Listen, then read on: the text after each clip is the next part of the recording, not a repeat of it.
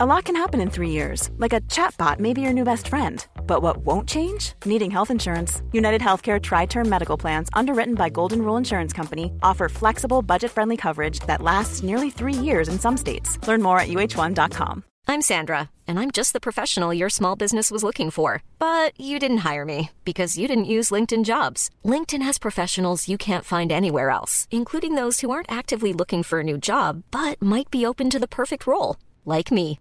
In a given month, over 70% of LinkedIn users don't visit other leading job sites. So if you're not looking on LinkedIn, you'll miss out on great candidates like Sandra. Start hiring professionals like a professional. Post your free job on linkedin.com/people today. Hey there, it's Michele Norris. I'm host of a podcast called Your Mama's Kitchen. When I travel, I'm usually looking for a way to find a taste of home when I'm not at home. And one of the things I love to do when I am at home is entertain. And Airbnb allows me to do that. When I was in California recently, I rented a house that had a great kitchen. And when we were sitting around the table, we're all thinking, we're in someone else's house. Someone could be in all of our homes as well. If you have a home, but you're not always at home, you have an Airbnb. Your home might be worth more than you think. Find out how much at airbnb.com/slash host.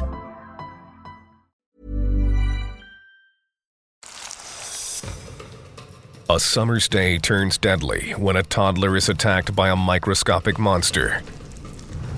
I thought that she was gonna die. It was like death was there, like death was imminent. A firefighter's family is torn apart by a single celled killer that lives all around us. I just knew my husband was fighting and fighting for his life. And a teenager could lose her sight when a horde of hungry worms invades her eye. She's saying, No, I can't see, Mom. I just broke down and cried. Three very different parasites, one shared strategy. They hide in plain sight. They are waiting to strike. They are everywhere. They are the lurkers. Parasites are organisms that survive by living and feeding off other creatures called hosts. All parasites face the same challenge. They need to get to a host and reproduce. The most cunning parasites have a brilliant strategy to do this. They sit and wait, ready to attack at a moment's notice. Parasites lurk everywhere, even in your own backyard, as one Oregon family is about to find out. 2009. Steve and Jenny Hastings live with their three year old daughter Camber in remote Jefferson, Oregon.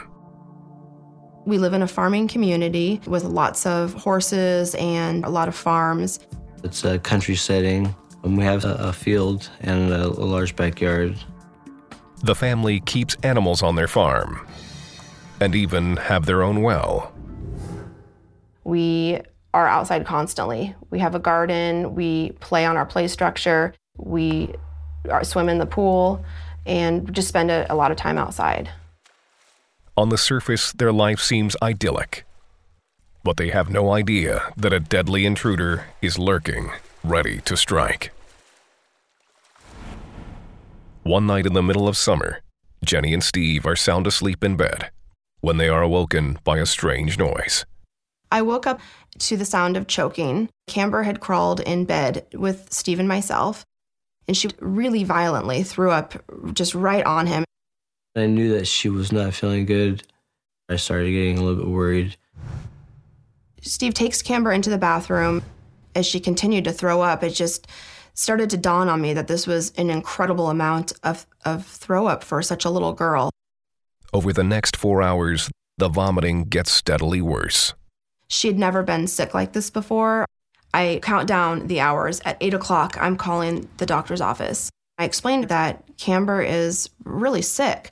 And right away, the doctor tells me that it sounds like uh, the 24 hour flu. Kids her age get it all the time. I've never experienced a child with stomach flu. So I didn't think anything was abnormal.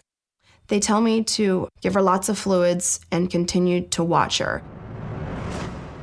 Jenny follows doctor's orders. But after two days in bed, Camber's condition has not improved. And when Jenny goes to check on her, she is worried by what she finds. I walked into the room, and the way she was laying was exactly the same way I left her. It was like she hadn't even moved. Concerned that Camber might be seriously ill, Jenny rushes her daughter to the local emergency room. But as they wait to be seen, Camber gets even worse. The medical assistant comes in and she starts taking her vital signs. She tells me that Camber's heart rate was erratic. It was off the charts for what a heart rate should be for somebody that size and age, and it was due to being extremely dehydrated. The nurse tells me that she needed to get IV fluids immediately, and that was a really scary moment. The fluids help Camber's heartbeat return to normal. And after three days in the hospital, the doctors decide that she is well enough to go back home. They tell Jenny that Camber just has a bad case of stomach flu and that she will get better on her own. But Jenny's not convinced. I'm so frustrated that they're actually bringing me the papers to discharge her. I have never seen anybody as sick as this in my life. This is not a stomach bug. This is not the stomach flu. But Jenny is powerless to overrule the doctor's decision. Back home, Camber's vomiting returns with a vengeance, and it's not long before she has the worst bout of diarrhea Jenny and Steve have ever seen. This was not any type of diarrhea that I've ever seen in my entire life. It was literally like a, a thick, bright yellow color. It would just go all over the bed, and we kept having to change the sheets over and over and over again. The next morning, Jenny calls the doctor for help. The girl that takes the message says she'll have her return the call. That happened five times that day. I was so frustrated, I could not believe that they were not calling me back. As Jenny is trying to decide what to do next, Camber crawls into the kitchen. At this point, I recognize okay, we're about to have another episode, but this time, as she throws up, she has diarrhea. It is coming out of every part of the diaper overflowing. She's throwing up on me across the room and it hits the wall and it's dripping off the wall. And she's screaming because at this point she slips in it and falls back. Camber is in desperate need of medical attention. I basically picked her up and we go to the only children's hospital that I can think of, which is Emanuel Children's Hospital in Portland but Portland is a two hour drive from Jefferson. I was honking the horn and weaving through traffic, and I was just praying that maybe an officer would pull me over and I could tell them so we could get there faster. As Jenny rushes her sick daughter to the hospital, Camber's condition nosedives. We're about halfway there, and I look up in the rearview mirror and look at Camber, and she is looking forward, but she didn't respond to my voice. That moment when I couldn't get her to respond, it was like like death was there, like death was imminent. I thought that it was going to happen. She was going to die on that car ride.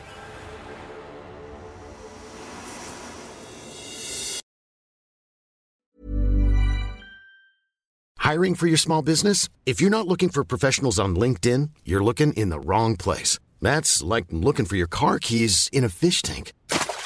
LinkedIn helps you hire professionals you can't find anywhere else, even those who aren't actively searching for a new job but might be open to the perfect role. In a given month, over 70% of LinkedIn users don't even visit other leading job sites. So start looking in the right place. With LinkedIn, you can hire professionals like a professional. Post your free job on linkedin.com slash people today.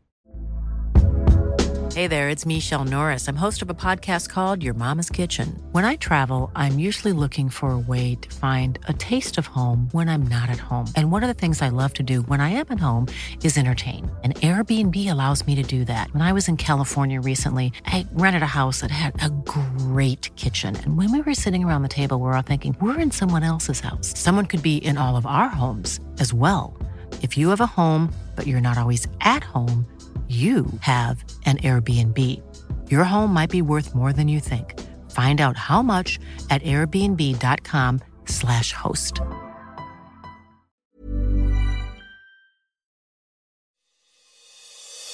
Three year old Camber Hastings has been struck down by a devastating bout of vomiting and diarrhea. Desperately worried, her mother Jenny rushes her to the hospital in Portland. I thought that it was going to happen. She was going to die on that car ride. By the time they reach the hospital, Camber is barely conscious. I'm thinking that my little girl is so sick and nobody can tell me what's wrong with her.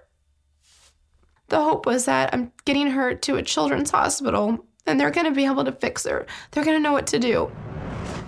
On call is pediatric specialist Dr. Megan Keneally. In a patient camber size, when you have that many diarrhea stools in a 24 hour period, you get um, pretty dehydrated. But dehydration isn't Camber's only problem. In the ER, the doctors place Camber on a set of scales to check her weight. I look down and it reads 19.5, and my heart sank. She was 30 pounds the day before her symptoms started. I had no idea that she had lost a third of her body weight. Unless Dr. Keneally and her colleagues find out what's making Camber so sick, she could die. Pathologists begin a series of tests on Camber's stool sample, but a complete workup could take two days. Two days that Camber might not have. I'm just thinking how much more can her little body go through without her giving up. 24 hours later, the results are back. About halfway through my rounds, I got a call from the lab saying that Camber Hastings' stool was positive for cryptosporidium. When she tells me this, I immediately wanted to look it up to see what this disgusting thing could be that was invading my little girl. Cryptosporidium parvum is a single celled parasite that wreaks havoc when it gets into the human gut. The parasite attaches to the lining of the small intestine and prevents the host from absorbing nutrients. The body's immune system tries to rid itself of the parasite, causing severe diarrhea and vomiting. But this response can make the situation worse. The constant diarrhea pushes nutrients out of the body, and that can cause malnutrition or even death. Healthy adults can often recover from a cryptosporidium infection without drugs.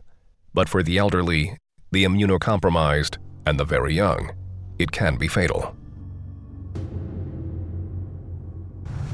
To kill the parasite, Camber is started on a course of powerful antiparasitic drugs.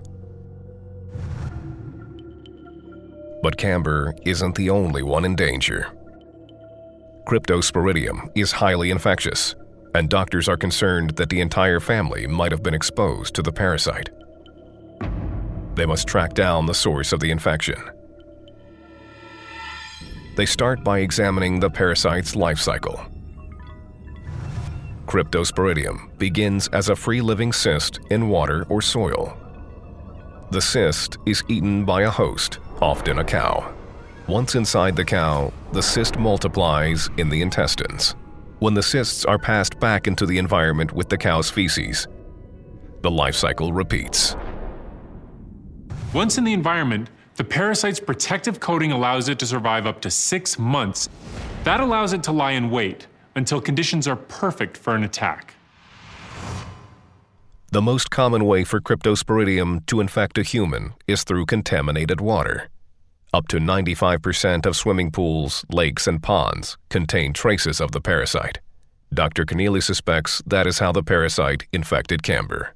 I notified the public health department of their county, who would test the waters that she had been exposed to. Just hours after the diagnosis, Jenny gets a call from the county health department. They explained to me that they needed to backtrack and get the source of this immediately. When health officials arrive at the Hastings home, they focus their attention on the family's well. She tells me that she's going to need to test our water. The Hastings don't drink from the well, but they do use it for bathing. And when the water is tested, the results are staggering. The county was able to confirm that the water source had been infected with cryptosporidium. An examination of the well's structure reveals exactly how the parasite got into the water. The casing in the well had cracked, which meant there was a groundwater contamination to the well water. Camber most likely became infected by accidentally drinking contaminated well water while playing in her kiddie pool. After eight days in the hospital, Camber is finally parasite free and on the road to recovery.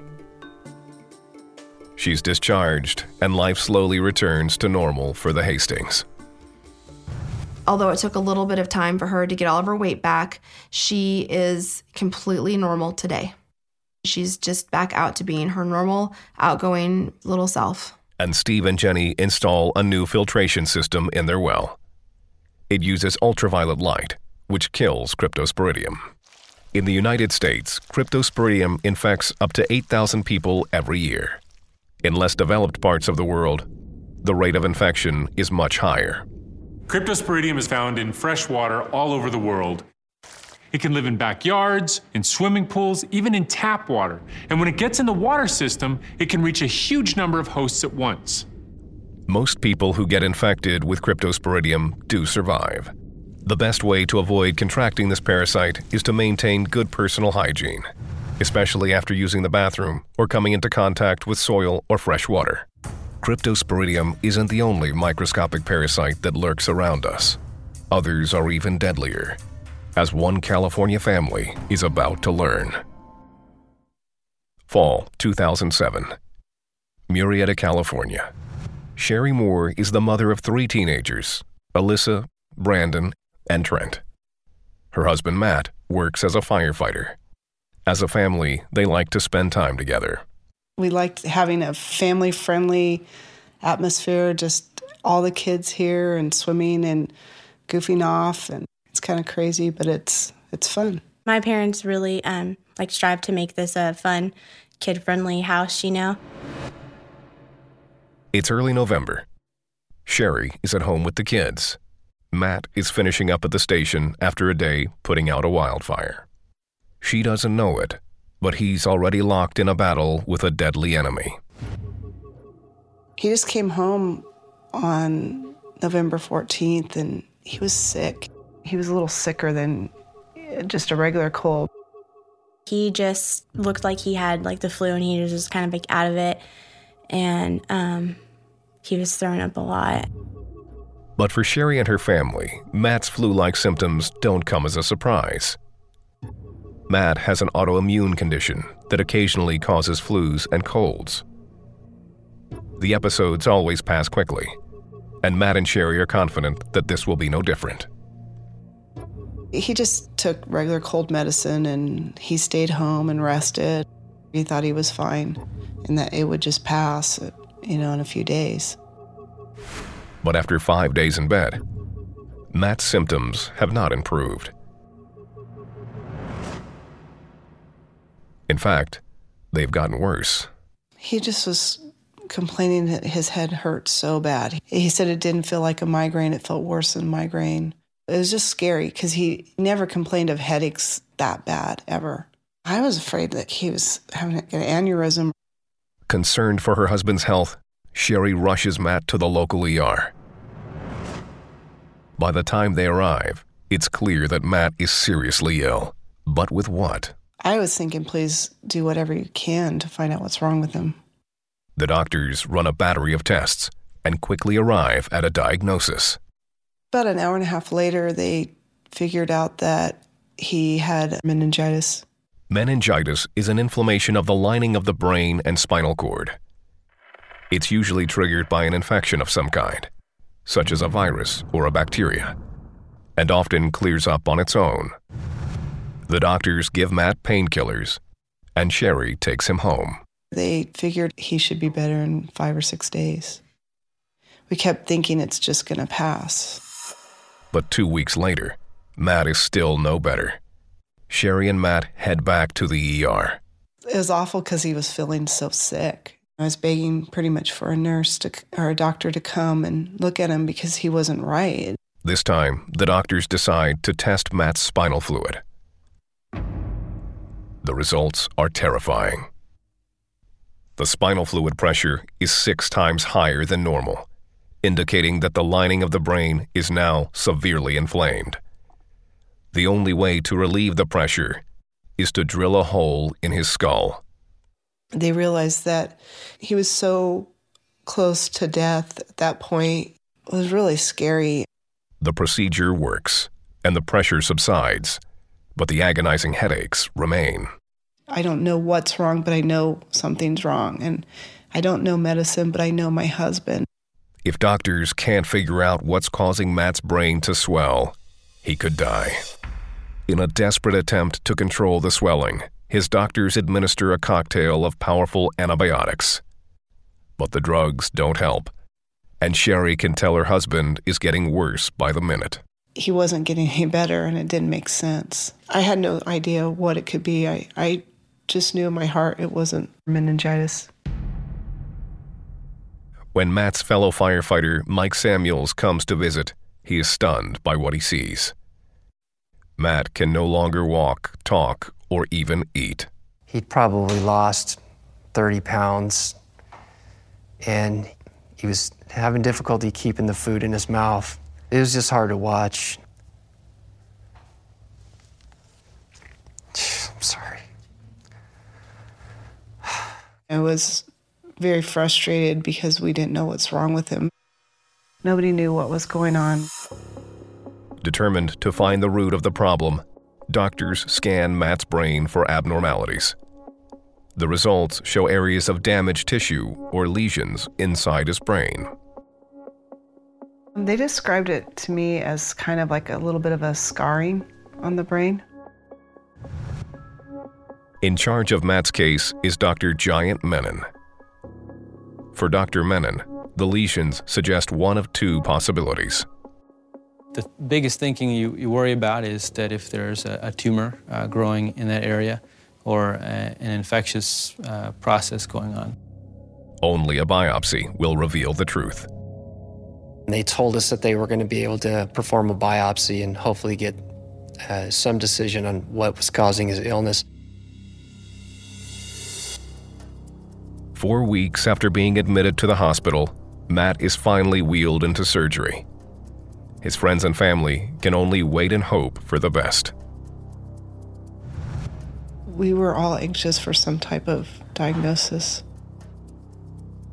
In the OR, Dr. Menon opens up Matt's skull and examines the lesion. But what he sees is perplexing. Matt's brain didn't look normal at all. It didn't look like any typical infection. The doctors report their findings to Sherry and Matt's friend, Mike. They had told us that a large portion of the frontal lobe of Matt's brain had, had died, and that there was significant damage to that part of his brain. The surgeons send a sample of the dead tissue to the lab to be analyzed. Ten days later, the lab results are finally back. The pathologic diagnosis from the biopsy came back showing that Matt had a uh, parasite growing in, in his brain. Dr. Menon breaks the news to Matt's wife. Dr. Menon pulled me aside and told me that they had confirmed that it was 98% fatal. The biopsy revealed that he had uh, Balamuthia mandrillaris. Balamuthia mandrillaris is a microscopic amoeba with a ravenous appetite. Inside the brain, Balamuthia mandrillaris feeds on brain tissue. Nourished by the nutrient rich tissue, it grows and reproduces by dividing over and over again. As it proliferates, immune cells and other molecules rush in to fight the infection, causing the brain to swell. That can cause seizures, that can cause coma, that can even cause death. But how did the amoeba get inside Matt's brain? The answer lies in the parasite's life cycle. Balamuthia mandrillaris is a free living amoeba. That means it doesn't need a host to survive. Encased in a protective coat, Balamuthia travels through the air attached to dust particles. most of the amoebas are blocked by our body's natural defenses. But in rare cases, the parasite evades the immune system and travels through the body's airways to the lungs. There, it enters the bloodstream and travels to the brain. Mike helps the doctors retrace Matt's activities in the weeks leading up to the illness. We went backwards from when the amoeba would have taken hold and symptoms were present, and it was right at the time where Matt was involved in the wildland fires during the Santa Ana winds. When wildfires broke out in Southern California in the fall of 2007, Matt and his colleagues fought to keep the flames at bay. For three weeks, strong seasonal winds kicked up huge quantities of ash, dirt, and dust, and along with it, microscopic amoeba. Doctors think that this is when Matt must have inhaled the amoeba. We face a lot of dangers every day we come to work, but nobody ever imagines they're going to inhale a, a single cell amoeba and have it invade their brain. Why was Matt the only firefighter to get sick? The answer appears to lie in Matt's autoimmune condition that makes him more susceptible to infection. He doesn't have the cells in his bones that make antibodies. So this parasite, it was able to, to grow and proliferate in his body. Out of about a hundred or so reported victims of this parasite, only a handful have survived. But Sherry refuses to give up hope. I was relieved that they finally had a diagnosis and now it was time to just cure him. I don't think that I really understood how bad it was. And I just knew my husband just was fighting and fighting all the time for his life. Matt's doctors begin flooding his system with the powerful antibiotic cocktail the few known survivors received. Even though we were literally bathing him in antibiotics, he just kept getting worse and worse. Four weeks later, Matt is on life support. He looked old. And here you have this healthy, strong man. And now he looked like he was about 80. March 10th, 2008. 117 days since Matt first fell ill. The Moore family makes the most difficult decision they've ever faced. As a family, we sat down, and the kids and I, and his parents, and his brother, and we decided that, you know, if he's going to make it, then he needed to make it the way he wanted to make it, and that was off life support. That day, Matt Moore loses his battle against the Balamuthia amoeba. He is surrounded by his family and fellow firefighters when he takes his last breath. He is 43 years old.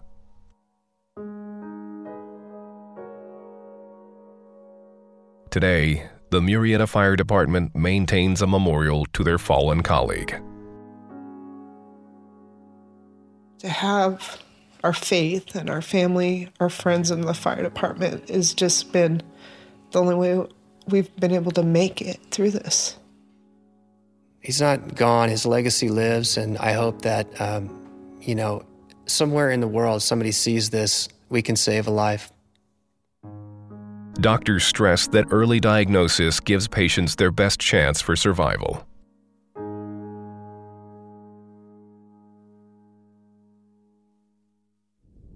Balamuthia mandrillaris lives in the soil in temperate regions around the world. But cases of human infection are extremely rare.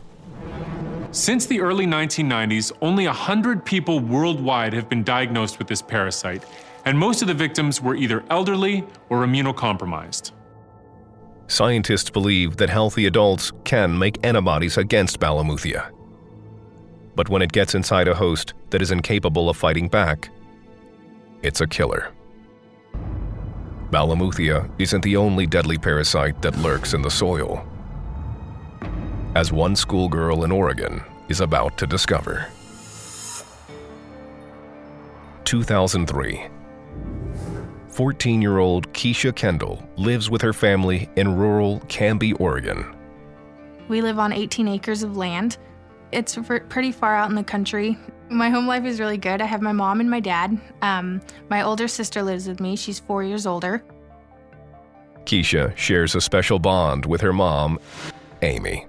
I love spending time with my mom. We do a lot of things together, anywhere from movies to just talking. We listen to music together, we garden, basically anything. She's a fabulous girl. But the Kendalls have no idea that something is about to shatter their world. It's early May, and Keisha is just waking up. I wake up, um, you know, the lights on, I get dressed, I, everything's bright and clear. And then when I um, was standing at my door, I just noticed that something was off. I had really bad depth perception. Keisha's depth perception is so bad that she almost trips down the stairs. They all kind of blended together. Things that were close seemed farther, vice versa.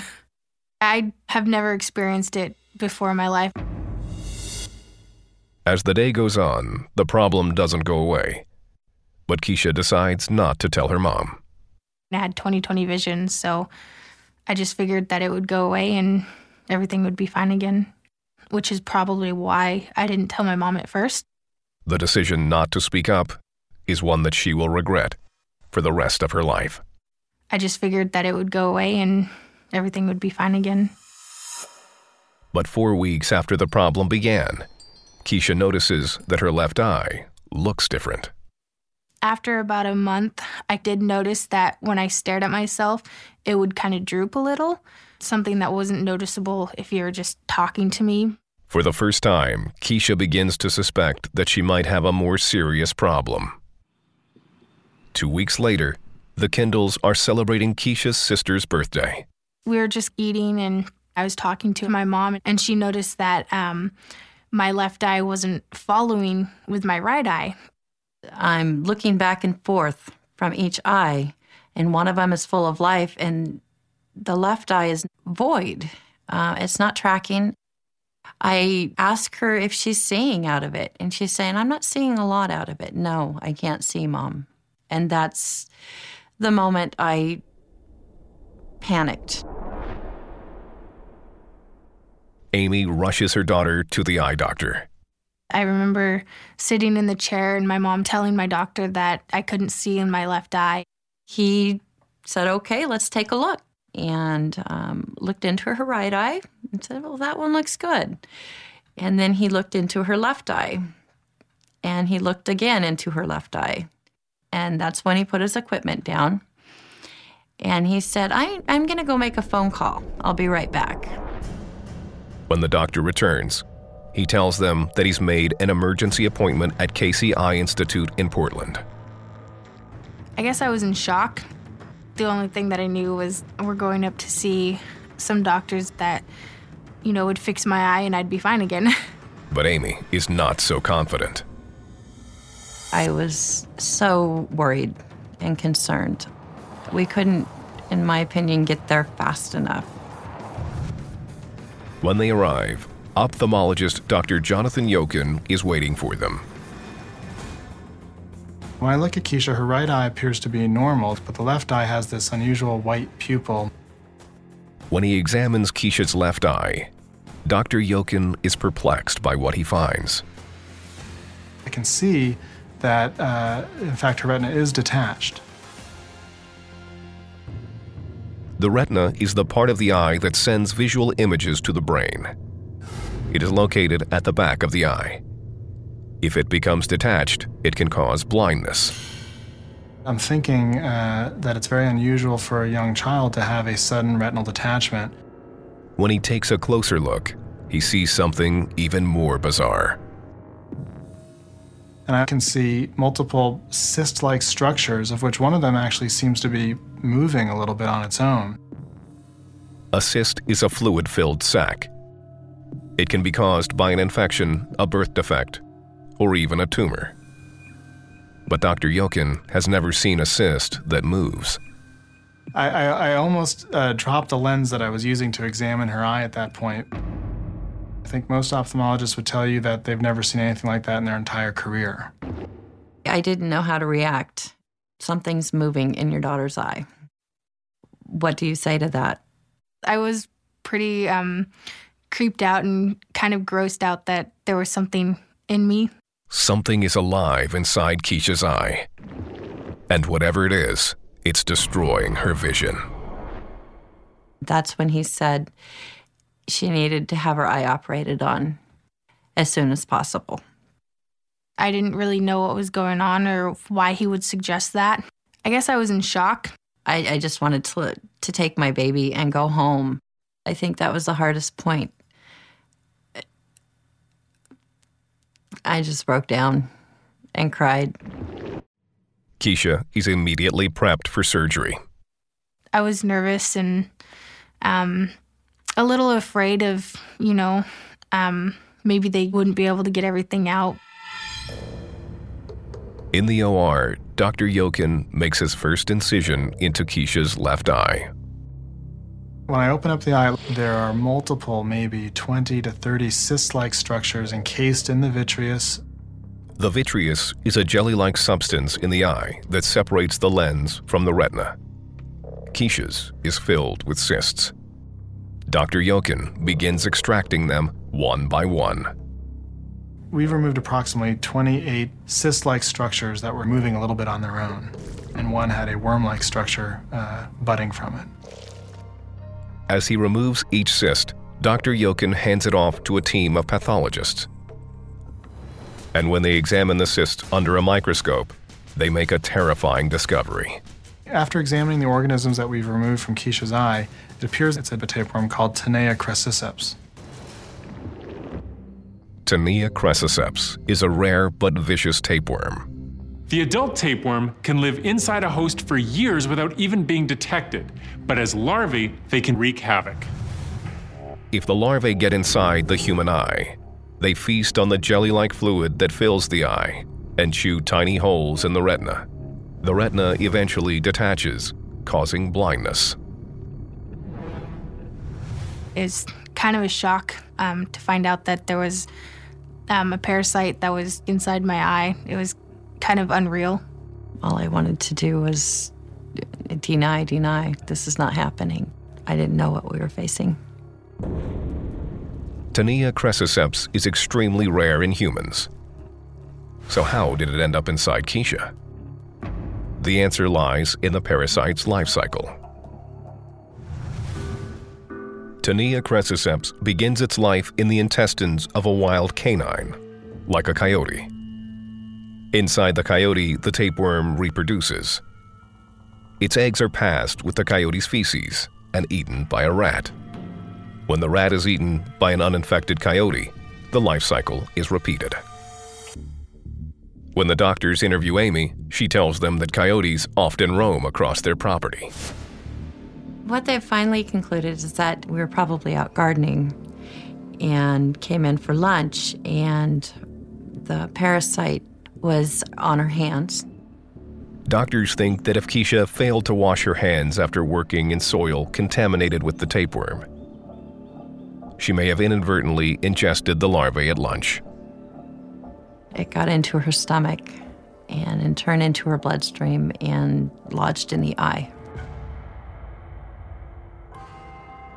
In the recovery room, Dr. Yokin shares the results of the surgery with Keisha and Amy. The good news is we're able to remove all the organisms from Keisha's eye. Unfortunately, the retina is too badly damaged to repair it. She will not have any usable vision in the eye. I think I was just shocked to hear that. And then I kind of started thinking if I would be able to cope with it and I guess have a normal life. Keisha's battle with the parasite has forever changed her life in ways she never imagined. I'm very adamant on if anything's wrong, I see a doctor.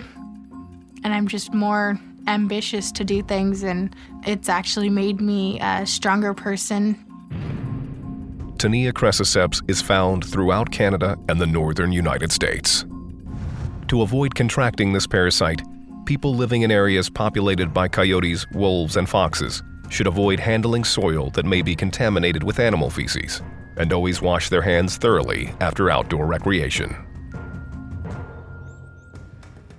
Taenia crassiceps has an ingenious trait that helps ensure its survival. Its eggs are covered with shells that allow them to survive for months, even outside a host. Everywhere on the planet, parasites are on the hunt, looking for hosts to infect. Lurking all around us until it's time to strike. For more disgusting parasites and tips on how to avoid them, visit our website, animalplanet.com slash monsters inside me.